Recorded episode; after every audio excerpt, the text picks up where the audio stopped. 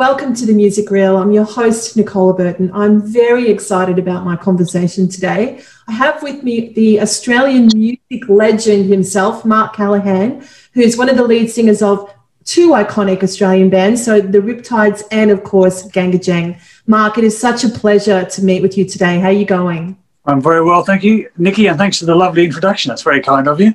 Well, no, I'm very happy to talk to you. Now, I stumbled across Sydney Nights last week. And I have to, look, I really hate it because I keep singing it. I can't stop humming it. So it's one of those songs. And you seem to have this knack of creating these anthems. So let's start with Sydney Nights. I'd like to know a little bit more about it. I guess what it's about, what it means to you, and how it actually came about, why you're sort of releasing it now. Well, Nikki, Sydney Nights is actually a song I've had sitting around for a while. Working in the business as I do, as well as performing, it's always very hard to find time to finish things. So I've actually had this track in Genesis for about 10 or 12 years. And with a bit of lockdown time, a bit of time to myself, I decided it was time to stop starting and start finishing. So I actually decided that I would, you know, go through some of my songs that I had sitting there, excuse me, and finish them off. So Sydney Nights was one of the first cabs off the rank. It's fairly simple song in terms of its, chordal construction. Lyrically, it really harks back to the days of Sydney in the 1980s, bringing back some of those memories of, in my case, you know, coming down from Brisbane, the end of the Riptides, forming GANGgajang, you know, meeting my future wife, you know, yet another story in the heart of a big city, you know. So it was trying to rekindle those memories for people of what it was like to be out and about in Sydney in the sort of the heyday of the live music scene. I think that's what I loved about it. In the video, you've got all these historic photos. And those of us that have been in the industry for a while, like, oh, I remember that.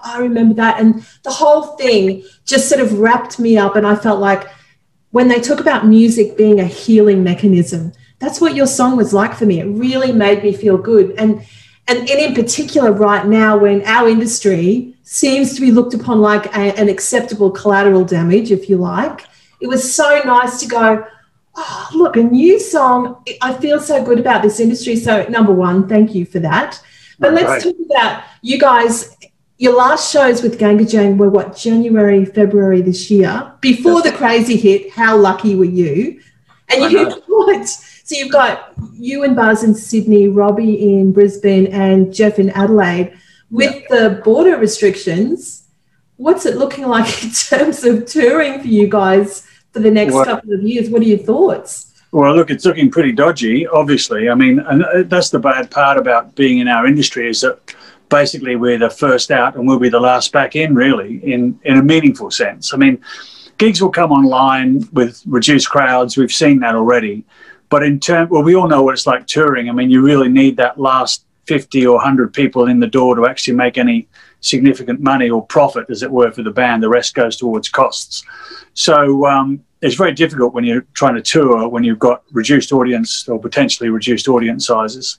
So, yeah, it's going to be tricky. It's going to be a while, I think, before all bands are out there and back to full potential. I think there's one potentially small silver lining, which might be the period between when it's okay to tour locally and before all the international acts come back in. So there might be a nice sweet spot there of maybe 8, 10, 12 months when we might have the Australian market to ourselves as Australian artists, which I think will be lovely for bands that have been doing it tough for so long to go out there and not realise that you know the international acts are coming through and charging those huge prices and sort of taking all the money away from the touring acts. So that's an upside, I think. And that's the thing with this industry. Everyone I've spoken to finds that silver lining. And, you know, we're so creative in our ability to find creative solutions and finding that silver lining, like, as you say, giving Australian bands the opportunity to perhaps step up and have that experience before the internationals come back, I think, is a wonderful one. But let's talk about, I guess, you haven't just been on stage. You've worked behind the scenes for a long time. So you've been working with APRA for a long time. So I'm really curious to hear from you, because everyone's talking roadmap to recovery, right? So there's three things our industry really needs to look at. So number one is the government, how it it helps us, what the assistance that they offer is. Number two is really how we future-proof as an industry moving forward. And then number three, how do we continue to make enough noise to keep the spotlight shining on our industry so people don't forget that if you don't have us, you don't have a soundtrack to your life. So from an industry perspective, Mark, would you mind telling me your thoughts on what's facing us as an industry? Well, there's a huge amount. There really is, Nikki. I mean, if we look at just the COVID scenario and what that involves, I mean, that's really surrounds, it mostly impacts obviously on live music. What we have found is during the lockdown periods around the country, people have, you know, musicians and composers have, you know, retreated to their studios and they've actually been producing lots of work. So that's really good from a creative standpoint. It's the live aspect that's really difficult. And you mentioned government there. Government's a very interesting sort of jumping off point for a discussion because, you know, on the one hand, the music industry and every artist, every composer, they are essentially a small business, as we know, and we've long lobbied government that we want to be regarded that way. You know, they always tend to just put us into the arts basket, and you know, any time we go to Canberra seeking assistance, they always feel that it's sort of arts grants, it should be in the arts portfolio, and they don't particularly like that anyway. And, you know, aren't musicians all rich and they're all famous pop stars anyway, so why are we helping them?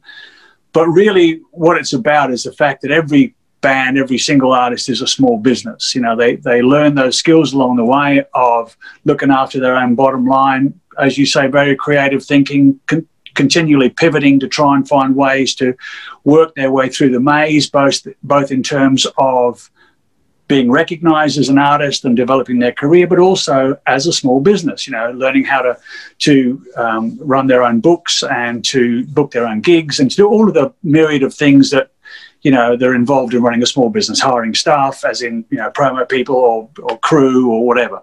So on the one hand, you know, government assistance is always welcome, but I think it really has to be seen from that perspective of small business, you know. The government can also help, I think, in terms of regulation and around live venues. We've seen, you know, a lot of restrictions imposed on live venues, excuse me, over the last few years. And, you know, and we've seen a lot of venues close. And I think the pandemic is going to have the effect of increasing that pressure. There may be some venues and businesses that may not survive in their current form, enabling them to support live music. So you've got this, you know, government interaction with the arts industry. It's positive, it's really good, and we, you know, it's really great what the government has done so far. But moving forward, I'd certainly like to see more regard for the arts, especially our area of it, as small business, and that would open up, I think, a different conversation with government.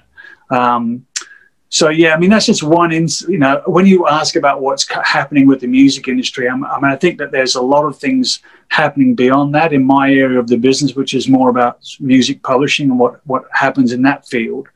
And I guess that's a slightly different discussion, but certainly the live aspect of performing, touring, playing music is the bread and butter for Australian artists, and support from government to enable that to break us. You know, they're always talking about, you know, getting through red tape. Well, there's so much red tape for touring artists and putting on music. If we could get past some of those barriers and get some genuine support from government, I think that would be a really major step forward. I think that's a really wonderful perspective to have, Mark. You've actually said what so many people have been thinking for years: it's a business. And if you look at us like we are small businesses, we're SMEs, that's the best way to be able to support us. And that takes me to my next thing, which is all about data, real-time data.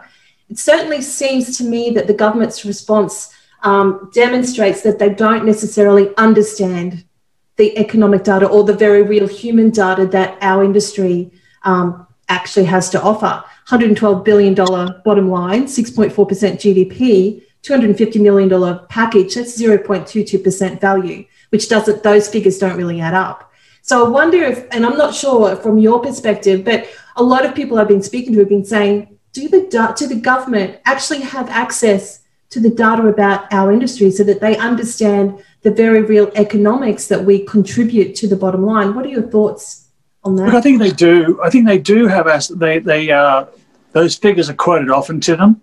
I think there's some sort of mental barrier, and I think it really is about that arts versus business thing. And it's weird too, because on the one hand, most artists don't want to refer to themselves as businesses because, you know, obviously we're all creatives first. But underlying that is this very important bedrock of business. You know, to survive, you've got to be able to, you know, add your numbers up and, you know, have enough turnover to pay the people that help you out and work for you, etc. So, yeah, it does seem quite a, you know, when you compare sort of, for example, assistance in all areas, say, for example, given to sport versus that given to arts, and you see that the arts, and the broad sector of the arts, where everything from visual arts through to opera, ballet, you know, live music, contemporary music, etc. I mean, it's just the number of people that are involved, the percentage of the population that regularly avail themselves of the arts, as it were, compared to those that attend sporting events. I mean, it's chalk and cheese. You know, I mean, there's so many more people gain their, I think, cultural nourishment from the arts broadly, and from music in particular. So, yeah, it would be great, but I know I'm not one of those for constantly putting a hand out to government, which is why I think that any support, you know, you want to have it given on that basis of, look, you know, we're serious, we're a business, we're not here looking for handouts, we're looking for a leg up, you know, looking for the kind of assistance that you give to normal, inverted commas, small businesses. So that's the angle I think is, or the conversation I think is most important to have with government. No, I love it. I love it. It gives it a completely different slant. And that's the beautiful thing about Sydney Nights. That's what I really liked about it, is that it's this homage to our industry. It's very optimistic. It's very positive. And I think that that's the way for us to move forward, is to keep that optimism. Yep. So thank you, music. You are a healing mechanism, and we're a business behind the scenes that made that music happen. And I think that's the way forward, is to keep it optimistic and just say, look, whatever comes, we're creative.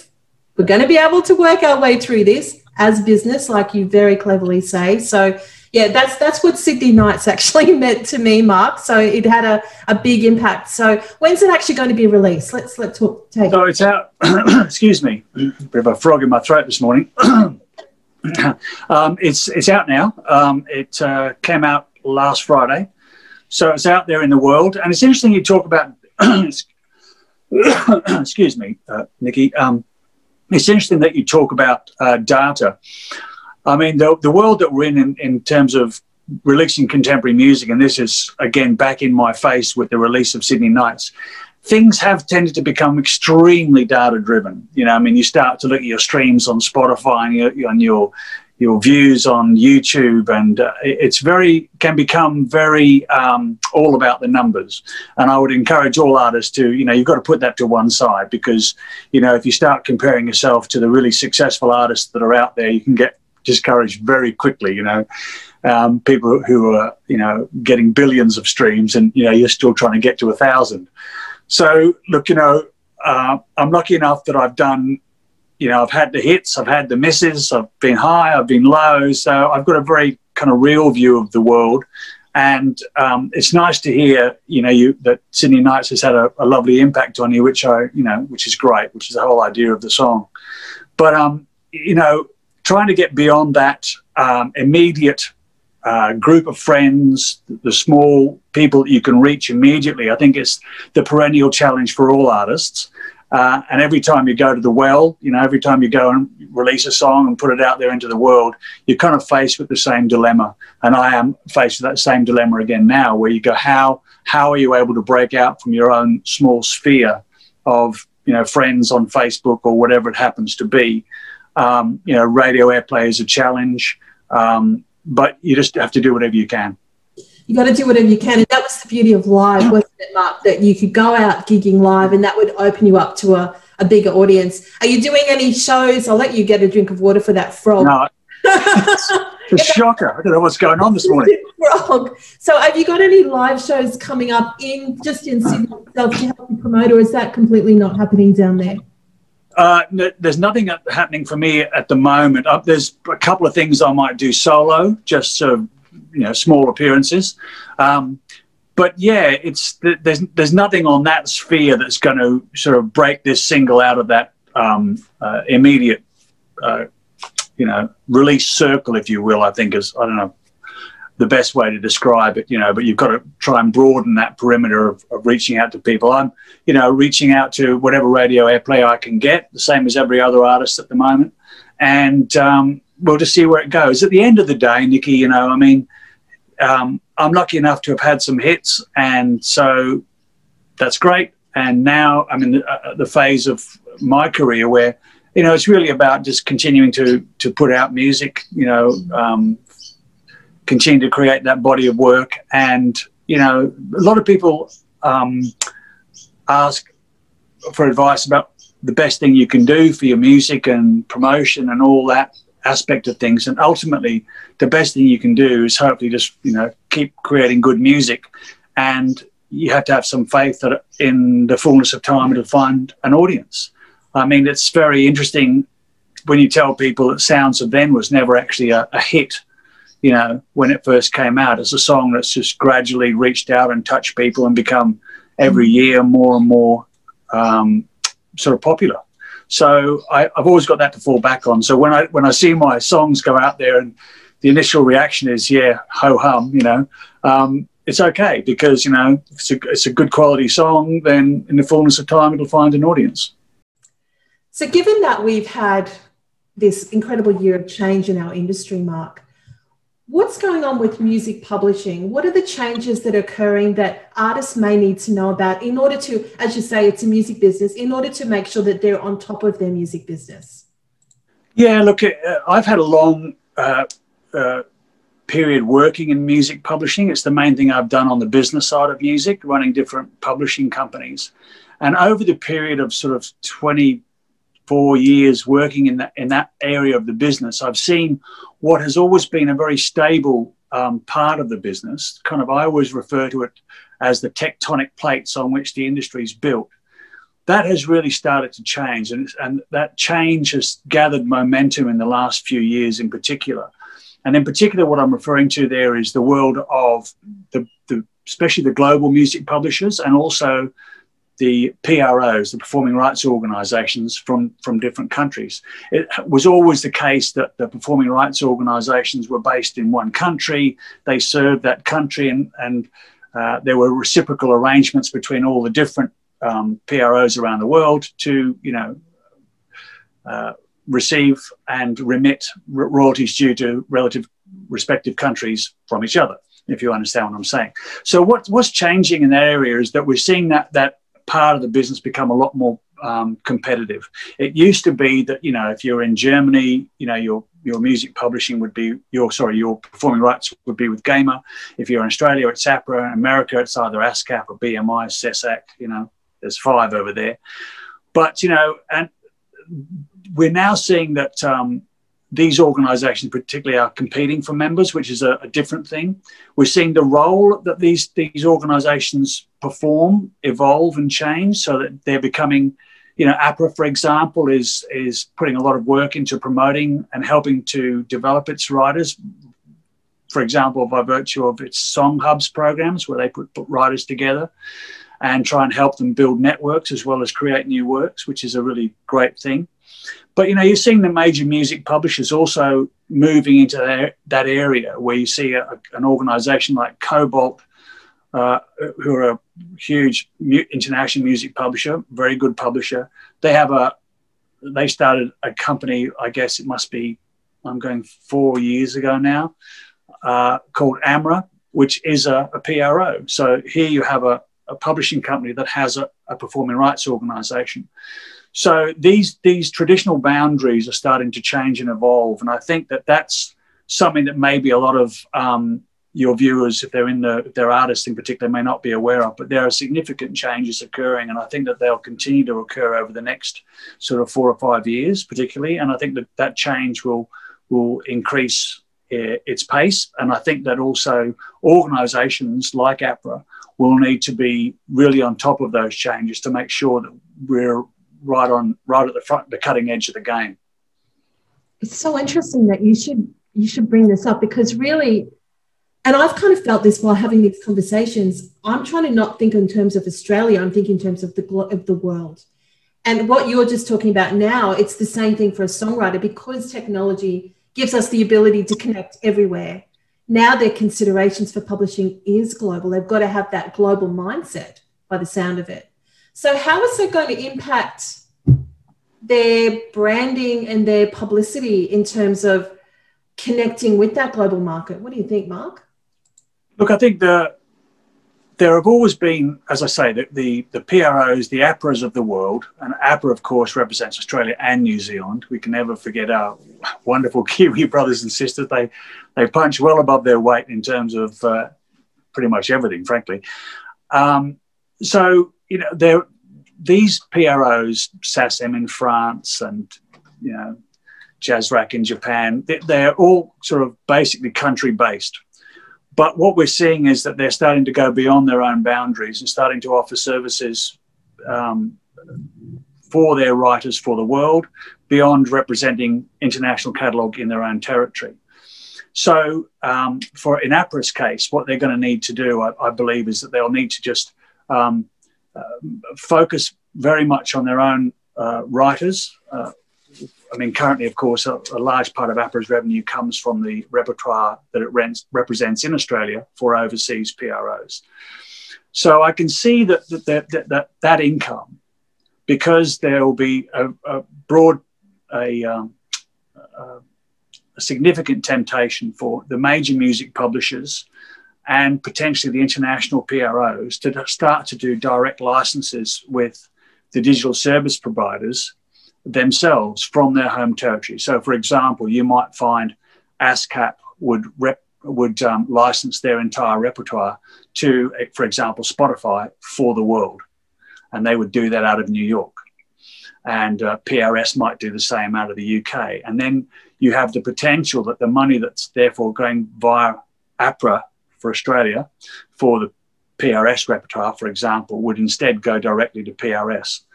That has implications for organisations like APRA, because it means that there's less revenue, and it means that they will have to then potentially either reduce overhead or reduce costs. But I also see that as a positive, because what it means is that ultimately APRA must, I mean, it does to a large degree, but it must really focus completely in on the Australasian repertoire, Australian and New Zealand writers, because, you know, logically, we could end up in a scenario where APRA might be licensing the Australasian repertoire globally. So, you know, this is the situation that we're in, where it's quite unpredictable as to how it's actually going to play out and when some of these moves might be made. But I think, you know, I always tend to look on the positive side and see these challenges as something that, you know, if you have the right strategy in place, could be very positive for Australian and New Zealand songwriters. It certainly sounds like, to me, an opportunity. Like, look, this whole COVID lockdown has been an opportunity, as much as it has been incredibly challenging. It's enabled people to see things from a different light.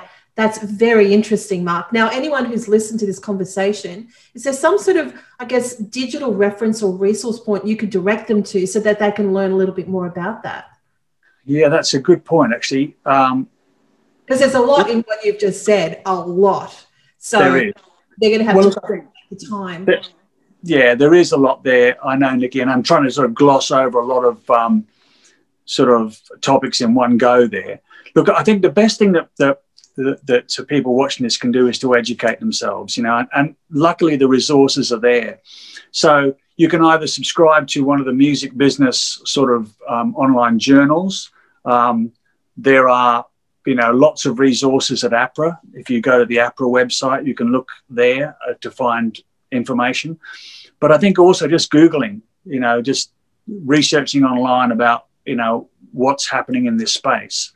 I think that's would really help people, give them a perspective about how or where we as a country sit in the global marketplace in terms of the potential to not just you know, act individually as an individual artist and how you're going to find that success for your own career, but also what we as a songwriting community, what the potential is for us to work together through APRA to be able to access, you know, other markets in the world. You know, I don't know how these things are going to play out ultimately in the sort of short term, but I certainly think it's important to understand the landscape, because that's the reality. You know, you can dream as much as you like, but it is what it is in terms of the way that that things are going and the way that other players will act in the marketplace. And I think that knowing what's real and what's likely to happen, or what's potentially going to be how this scene will evolve, just sets you up for a good, sets you up well to position yourself and come up with a strategy that will enable you to understand how you're going to move going forward, you know, as they say. Look, I think it's a great time for us to have this discussion, because we're not doing the gigs that we normally do, so we do have time. Yeah. And it's an opportunity. So, yeah, thank you so much for actually adding that to our conversation, Mark. No worries. Exactly. And I think that's the beauty of music right now, is that we are focused on things that will keep us distracted. Whether you're out of lockdown, whether you're back at work, more and more people are connecting to music because it's helping them to feel better after this year from hell that everyone has had. So I just encourage everyone to connect with Mark and listen to Sydney Nights. I loved it because it really, to me, spoke about the true essence of music in Australia. And I think at a time like now, that's what we need. So Mark Callaghan, I appreciate your time today, and good luck with Sydney Nights. Everyone, make sure you go and download it. Good on you. Thanks, Nikki. Cheers.